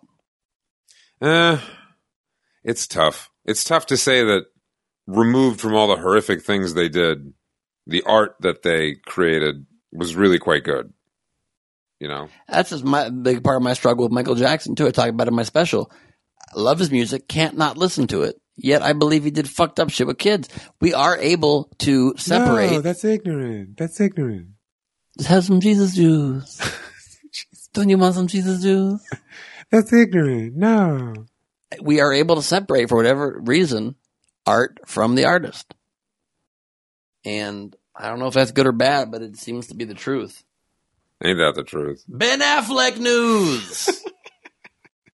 Finally gets it, motherfucker. Ben Affleck news. Are Ben Affleck and Lindsay Shookus over? The actor sparked rumors of a split when he stepped out with Playboy model Shauna Sexton over the weekend. Uh, what do you think? Is uh, Affleck gonna move on fully from Shookus, SNL producer?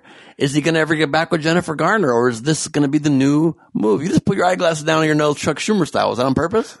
Better keep it up on top and not put it on your dick, and I'll tell you that much. If we're talking about Ben Affleck, you have to consider. Um. Yeah, better fucking have a I great think. take on Uh, this story. Better have a great fucking take on the story. I think. Uh, Will he get back with Shookus or Garner, or is he going to stay now with Sexton? Sexton with Sexton. Be a great podcast for her. the last one, the third one, I think The they new have. younger Playboy model. Yes, Why? Uh, there was just the third name you said. I have. No, I don't know who the people are aside from Jennifer Garner. I Garner. swear to God, it's like you. I don't even know you anymore. it's like I don't even know you anymore. A few years ago, you used to be the one saying inappropriate shit, rolling with shit. Now you're like, could you just talk about politics only? Could you focus on politics? I just don't know who those people are. You know you Ben know- Affleck is and I know. Gar- I know. Like I said, You I know know who Jennifer. Garner is. Uh, have I seen Daredevil and Elektra? so it's funny you do know. Well, I know who those You just don't want to reveal any part of your knowledge. I don't know who the other two celebrity people are. I said it's a Playboy Playmate and an SNL producer. I mean, someone says, "Hey, Gleib, uh, in that room you get to fuck an SNL producer, or in that room you get to fuck a Playboy playmate." That's the kind of take I'm looking for, dude. It's that kind of take I'm looking for. Glad I had to yell it out of you and berate you into a corner until you brought the comedy at me. That's a, a lot of people deal with me that way. I found. I wonder why that is, Ben. I think I'm just too laid back for people. I make them uncomfortable. You've never been a laid back person. you're laid back now that you came back from Greece and you don't give a fuck about things anymore and you're wearing fucking fedoras for some dumb reason, trying to look like Matt Drudge. Jeez, yeah, I'm not trying to pick you Flip-flops. apart. I'm not trying to pick you apart, man. Because I bring an energy to my own podcast. You're laying back smoking your fucking vape every five seconds, Uh-huh. eating my almonds, choking on them half the podcast. You offered. I haven't eaten a single almond. Did not offer. You said, "Can I have all your almonds?" I didn't and say your all your almonds. Can I have almonds and some? edamame? I said, "Sure." Yeah, but I didn't expect you to choke on them all fucking night. If I knew that, I would have said no. Who's the next celebrity to kiss in a Ben and Jerry's? Come on, enlighten us. They're tired of hearing about how our republic is crumbling. Princess Markle's dad calls royal family a cult. Duchess Meghan, father Thomas Markle says in a new interview, the royal family is like a cult, comparing it to Scientology or the movie The Stepford Wives. Dude, they're the fucking royal family. Yeah, they're a cult. They're a cult of uh we're the luckiest fucking sperm in the history of people. They're lucky sperms. Just leave us alone They're and lucky let us sperms. let us fucking just prance around and remind you that there is some magistry left in the world. Magistry? magistry. You mean majesty? Magistry is definitely not a word. You are right about that. Thank you so much. Magistry is a word, it's just not the one that I wanted. Not a word. hey Siri, define magistry. You suck. She doesn't Define think any of your words are Hey. Siri, define magistry. Magistrate means a civil officer or lay judge who administers the law, Not- especially one who conducts a court that deals with minor offences and holds preliminary hearings for not more serious magistrate. ones. Not magistrate. Yeah. There's no word magistrate. That's why it doesn't come Well, up. magistrate's a word. It's like a lower court official. also, but I find majesty- it a little weird and titillating that you have a British Siri. I did actually. Hey Siri, what do you call me? You're Ben. But since we're friends, I get to call you Daddy. Okay, that's disgusting. My Siri calls me Gleib the comedian, so good he's even funny to computers. Seriously? Seriously. Oh, Oh, how does he do it? But I mean, her father is trolling her the fuck out of her and the Rolling family, the royal family as well, the Rolling royal family. The hills are alive with the sound of music, and uh, he's going to open out his own clothing line, his own suit line, menswear line. who? Thomas Markle, the father of Meghan Markle, the very hot Dude. princess. Ride that train. He, he's set for life, dude. ride the train, choo choo ride it. Go ride it. Yeah, he's set, but he's being such a biatch to his daughter. Uh, I think that's one of the ways I'm going to start trying to uh, bring the genders back to to or to finally to inequality. Is I'm going to start calling women who are annoying and mean dicks, and I'm calling men who are annoying and mean bitches. I'm flipping the script. I love calling guys bitches. Do you? Yeah. That's the only way you, you, you can come, huh? Well, I think I. uh Gotta listen to this podcast. Well, when I'm making love to my girlfriend, the only way I can come is if I have dudes I call bitches on the side. uh, Sex with Emily, tune in. you don't really ever hear women referred to as dicks, though. Yeah, I'd like to get that going. Oh God, that gal is You're a, a real dick. On that note, it's time to check in with the Gleib of Extraordinary Gentlemen, the Be Glebers in all of us. We're catching up with the Believers, one follower at a time, one listener at a time.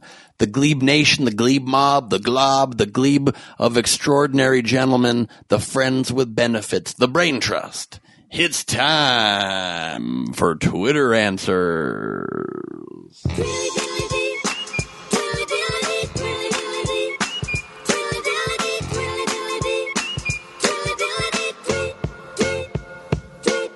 I asked the Brain Trust, tell me about a time you got in trouble with the law or school, wherever. Hashtag Twitter answers. Uh, before I read them, do you have any, Ben, from your life? uh, Oh, it's a new sound you're making instead of talking. Ersh. Now you're going to say, I never said ersh. Riveting. I'll get back to you, Ben. Uh, my ex, Danielle Sepulveres, great author at and great writer at LSEP, E L L E S E P, said I forged the expiration date on my parking pass in college because I was too lazy to walk across campus and get a new one until later in the week. Got caught and it cost me like $300. Plus those fuckers put me on probation for a year saying I fraudulently altered state documents. Damn. damn. That's heavy. I had my way with the parking at UCSD. I didn't follow any rules. I would literally park my car just for expediency, getting to class I was late, on like hills on campus, not even on parking spots, right near Price Center Plaza. I would just park it right near the, I park on little hills by trees. I would get tickets all the time because I found this fucking golden loophole in the UCSD parking system. You get a ticket for like 30, 40 bucks. And if you went and just contested it, they would always find against you in the ruling. But just because you contested, they reduced it to $4. So it would be a $4 ticket. And it was glorious. That's that's brilliant. Thank you. Thank you very much, Ben. You're not going to have things to add to the stories. If you just call me Well, brilliant, it's going to we're talking about just us doing illegal shit. yep. Okay. Uh, well, uh, I don't know if I should. Come on, Ben. You talk about everything in life. For a while, I would uh, send via U.S. Post uh, medicine, shall we say, to uh, people that I know using the mail. And first time I did it, I like swiped my credit card. When I walked out, I was like, "That's that's that's the dumbest thing you've ever done, dude." Do you put a return address on it?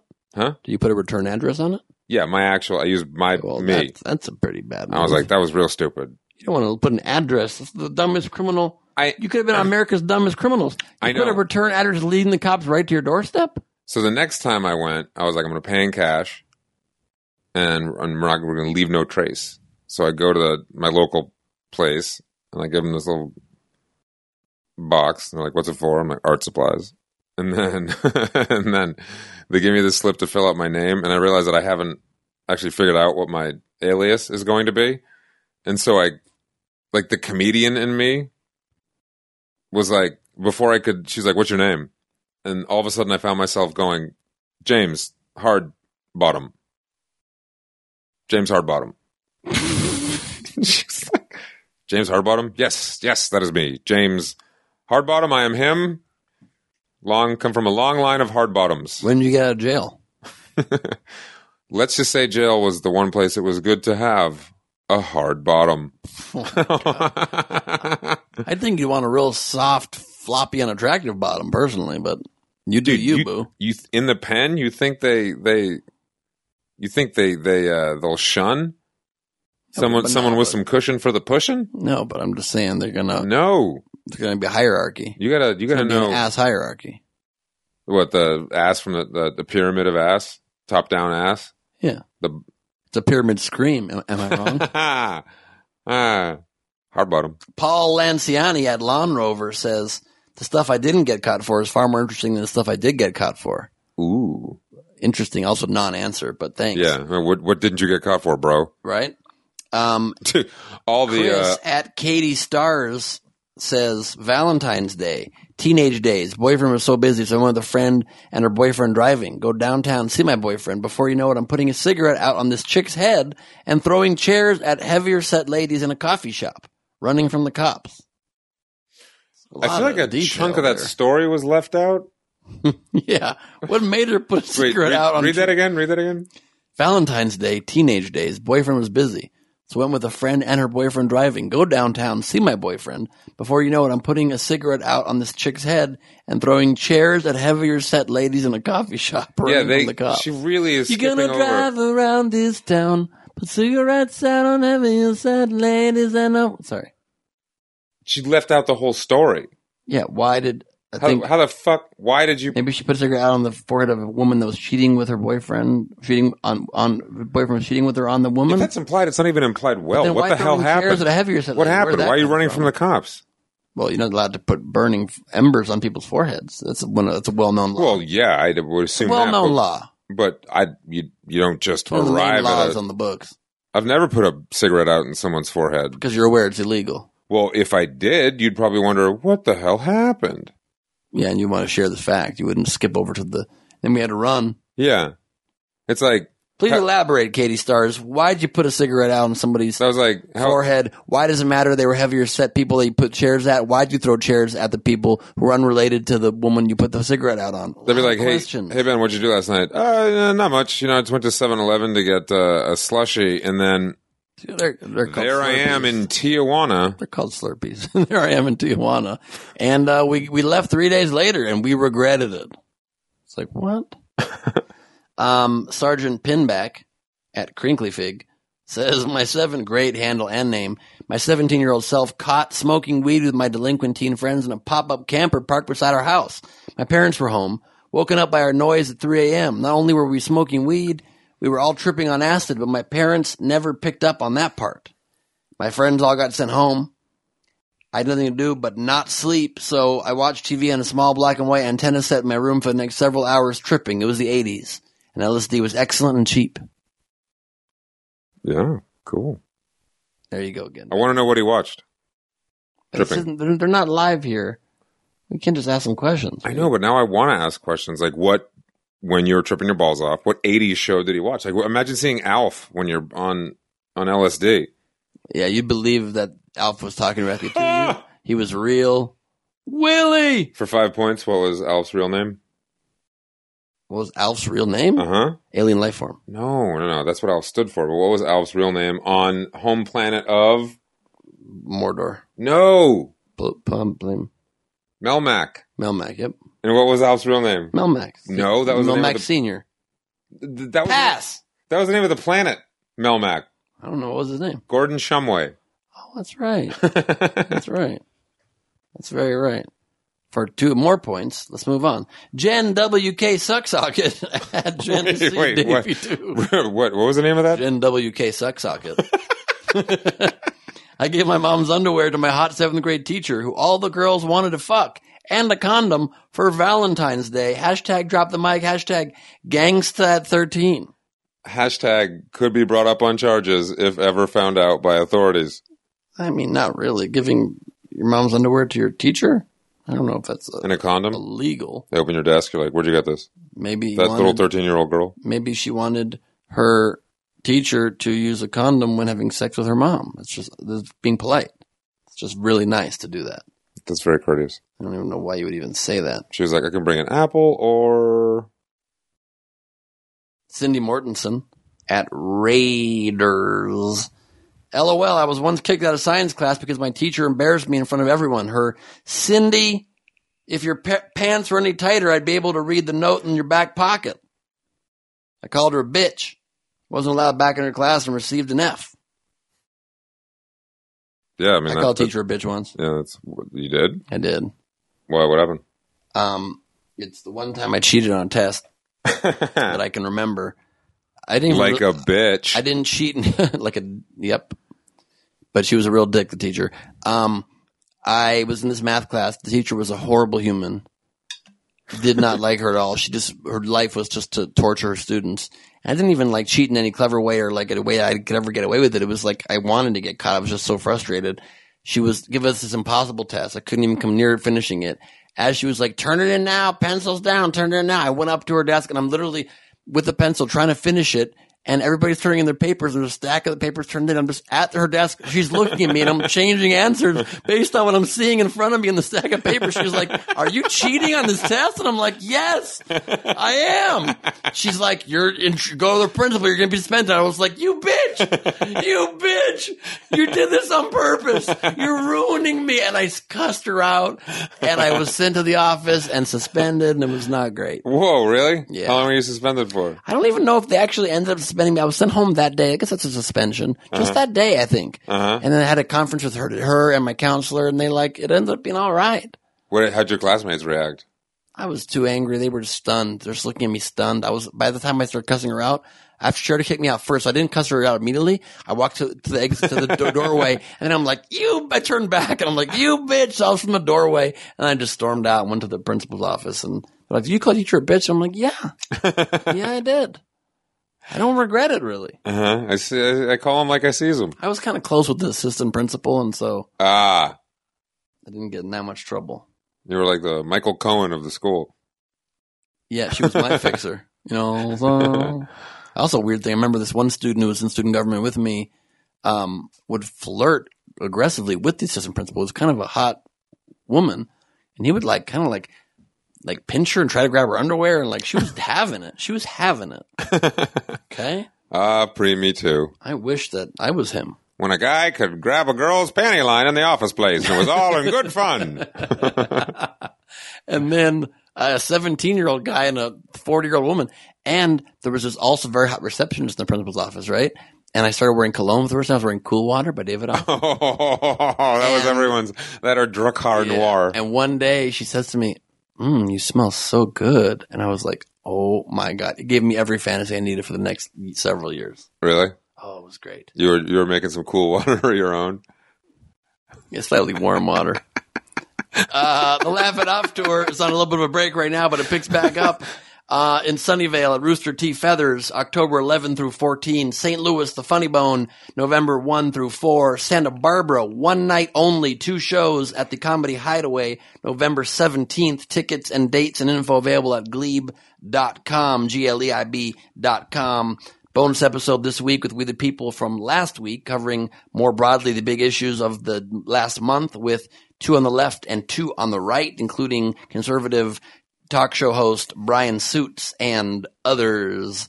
And uh, the next We the People, come see it live at the Hollywood Improv Lab in September. Don't have a date yet, but it'll be like the 18th or so, whatever that Tuesday is. Ben, any plugs? Uh, you already did them, but anything else you want to say about that before we go do a quick two story uh, thunder round and end this? So I want to tell your listeners that just hold tight, be strong. This is going to be over soon. The podcast or the Trump administration? No, not the pot. Why would I say that? I don't know. Sometimes you lose faith and energy, and all of a sudden you go, "Oh!" I literally have never made that sound. Oh God! Play back the fucking tape.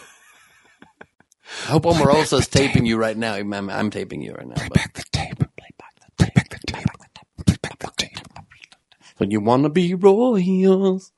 Wonder what song we're ending the podcast with this week, huh? Join me on at Ben the Morrison. Find out all the stuff that's happening in my life. Are you still posting those clips of your stand up all the time? I haven't done in a while. Captions? Man, it's like you and I both. We start things, we don't finish them. It's a lot of work actually typing all the words. It's a lot of work and timing it with the edits. It's very yeah, that's, uh, frustrating. that was like, like a- I told you that when you started. You were like, no, I'm going to do it. well, the, the I stopped doing it. Like No, I I kept know you posting clips, I just I wasn't subtitling all of them. Oh, so you're still posting clips. I haven't posted clips in a while, but the more recent ones I did didn't have oh, subtitles. Good. So you stopped both in different phases. Listen, I'm not. I'm on a judge. I recently took a two month break from this podcast accidentally. Mm-hmm. So I'm back. You and I are back. We need to. Have, you and I need to. We talk about motivating each other. Right? We're talking about being Yeah. motivational partners. Yep. yep. I yell at you sometimes. You can yell at me more as well. I don't want to yell at you more. See, that's not going to be good for motivating me though. It's going to make you feel guilty about how much you yell at me. Fucking yell at me more, bro. Honestly, you should yell at me more. I'm not a It'd yeller. Great. I'm not a yeller. I've never Maybe been. the joke I was saying though is I was yelling at you to yell at me more. Yo, in 40 years, you're going to be an old yeller. Uh, Never made that sound? Just saying. I had no response to that whatsoever. Uh, it's time for the Thunder Round.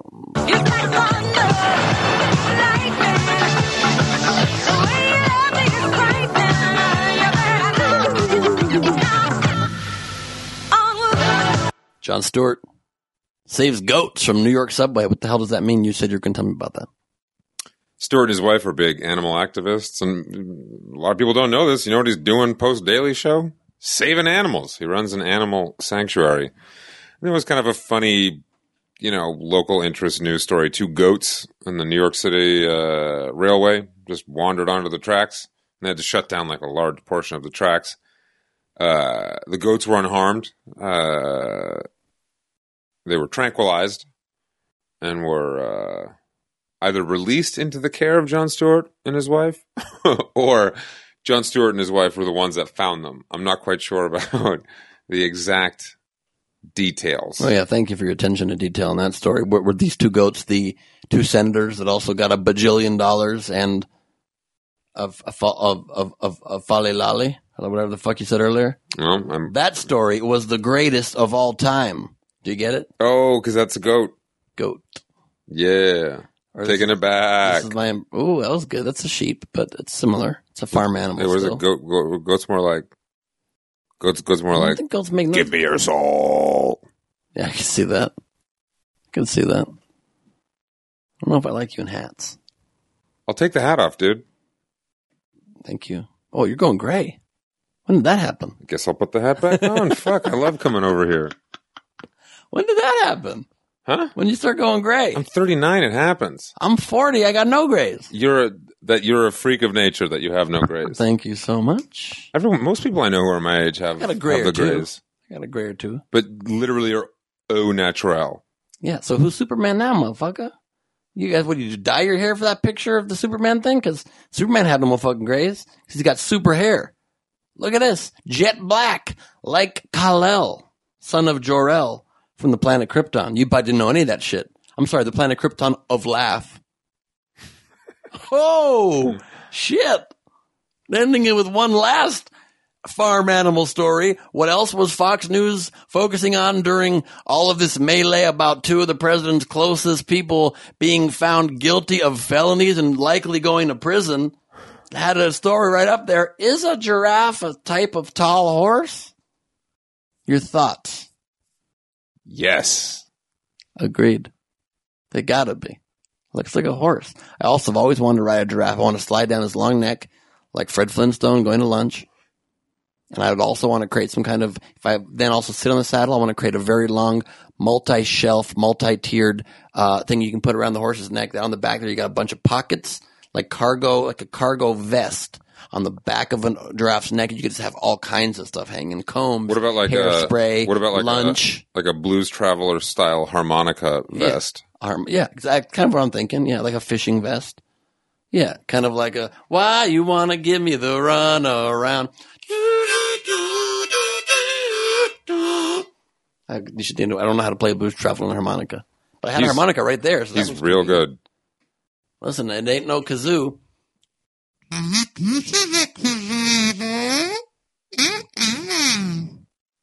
So I apologize for that also. Why do you always have those two things like at the ready? Because I'm an American citizen. It's my right to do that. Not going to argue with that. At least Trump hasn't come for the kazoos yet. You know, when he comes for the kazoos, it's too late. First they come for your liberties, then they come for your kazoos. Ben, it's the best having you on the podcast. I always love it. I always come away feeling so confident about everything in my life. Yeah, um, that's great. Great to hear that. Look forward to uh, coming back when I'm feeling good about myself. Is there a song in particular you want to end the podcast? I can make you love me if you don't. Can make a heart feel something it won't. Something is sour. My this hour. But you won't. No, you won't. That song, that, th- that song makes you feel. That's a great choice, and we will we, we will end with that. Let's actually end with "Wanna Be Royals" by Lorde. Um, thanks for your suggestion, though. It's gonna it came in a close second for ending song. I love you, Benny. Thank you for being here. Mm-hmm. Always Um, a pleasure. Until last week, next week. This has been last week on Earth.